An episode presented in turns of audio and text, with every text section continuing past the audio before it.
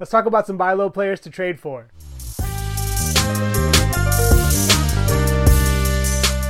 Number one on my list is Keegan Murray. Murray had a great rookie season. He ended up finishing the year averaging around 12.5 points, 4.5 rebounds, nearly one steal, and knocked down 2.6 triples per game, all while shooting at 41% from deep.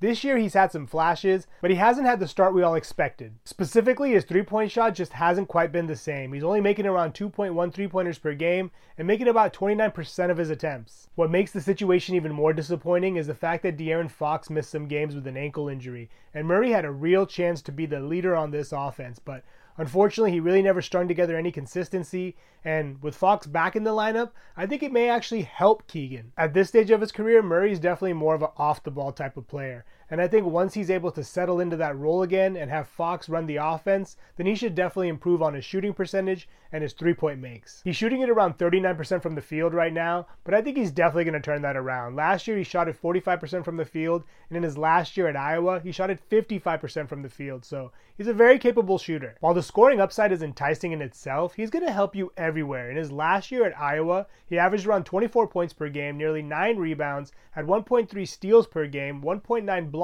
per game, and made 1.9 three pointers per game. So he has the ability to fill it up. And I think if you're looking for a guy to take a chance on, now is the time to do it. He's coming off of an injury, having some pain in his lower back, but he's been practicing fully, and his return to the starting lineup is imminent. And with him getting nearly seven three point attempts per game, it's hard to deny that there's upside here. Next on my list is Walker Kessler. Walker Kessler suffered an elbow sprain in the season opener and then powered through it for a few weeks before ultimately being shut down for around three weeks.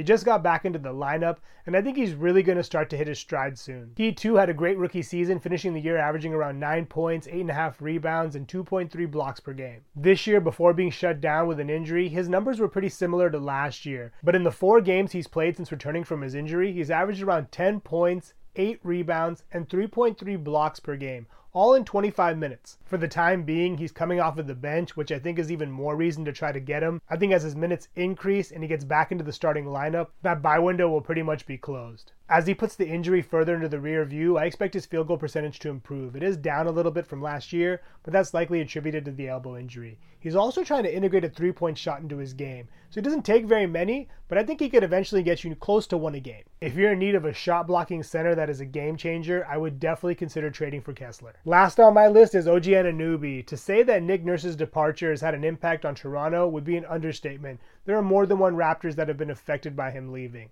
OG Anunoby is no different. He's averaging a healthy 32 minutes per night, but he's had mixed results. He's averaging a career high from the three point line, shooting at 41% and making around 2.6 per game, but his free throw percentage and his steal production are pretty significantly down. Last year he averaged 1.9 steals per game, this year he's averaging 1.2. And last year he shot at 84% from the charity stripe. This year he's shooting at 59. So I think he's due for some positive regression. His rebounding is also a bit down, and so is his scoring. So I think he's definitely going to improve as the season goes on. And if you're looking to get him for a good price, I think now may be the time to try to trade for him. Those are some buy low players to consider trading for. Thank you so much for watching. Please subscribe and let me know which players you think we should consider trading for in the comments below.